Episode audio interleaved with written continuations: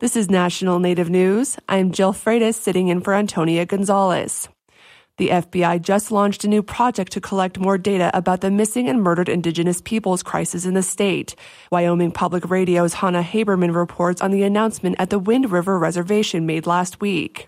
The FBI is the primary law enforcement agency that investigates serious crimes on the Wind River Reservation, and they're trying to collect more information about those who've gone missing or have been murdered.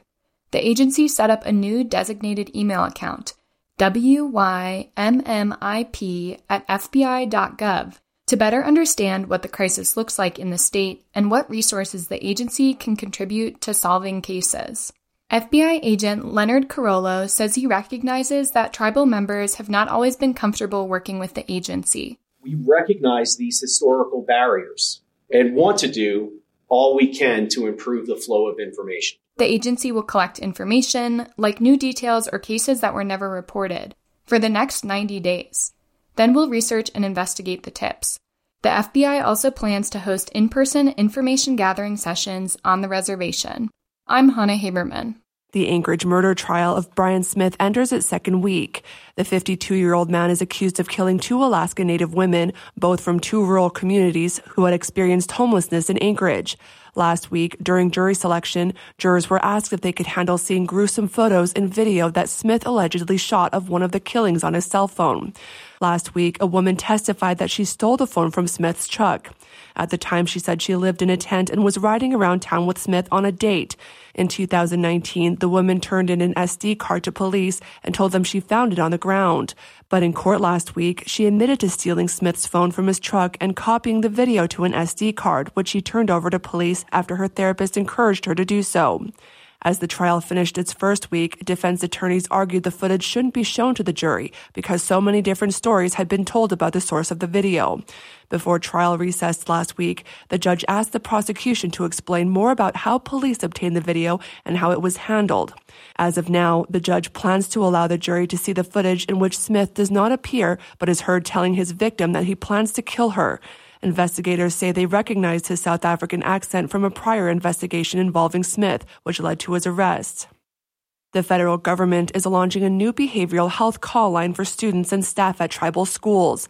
The Mountain West News Bureau's Kaleb Roedel has more. The line is available 24 hours a day, seven days a week for students and staff at schools funded by the Bureau of Indian Education.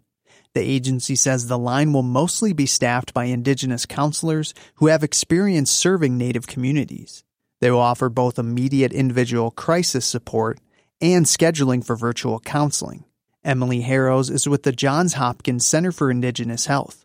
She says this added support comes at a critical time. Across the board, we see inequities in mental health related outcomes among Indigenous groups particularly Indigenous youth. And so having something really tailored to those communities is really important in order to make sure that the care that's provided is culturally congruent and also accessible. The Behavioral Health Line will serve more than 180 tribal schools.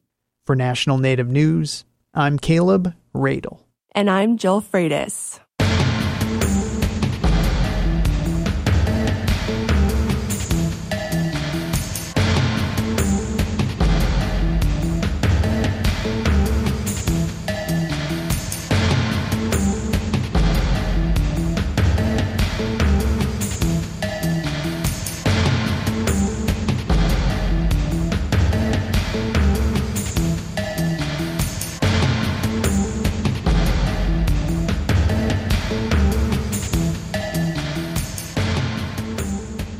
National Native News is produced by Koahnic Broadcast Corporation with funding by the Corporation for Public Broadcasting.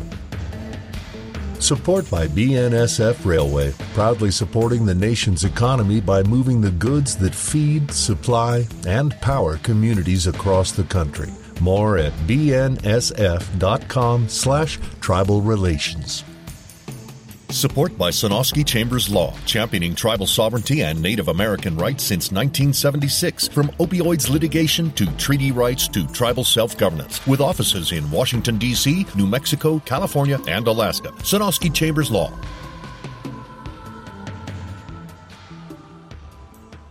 Native Voice One, the Native American Radio Network.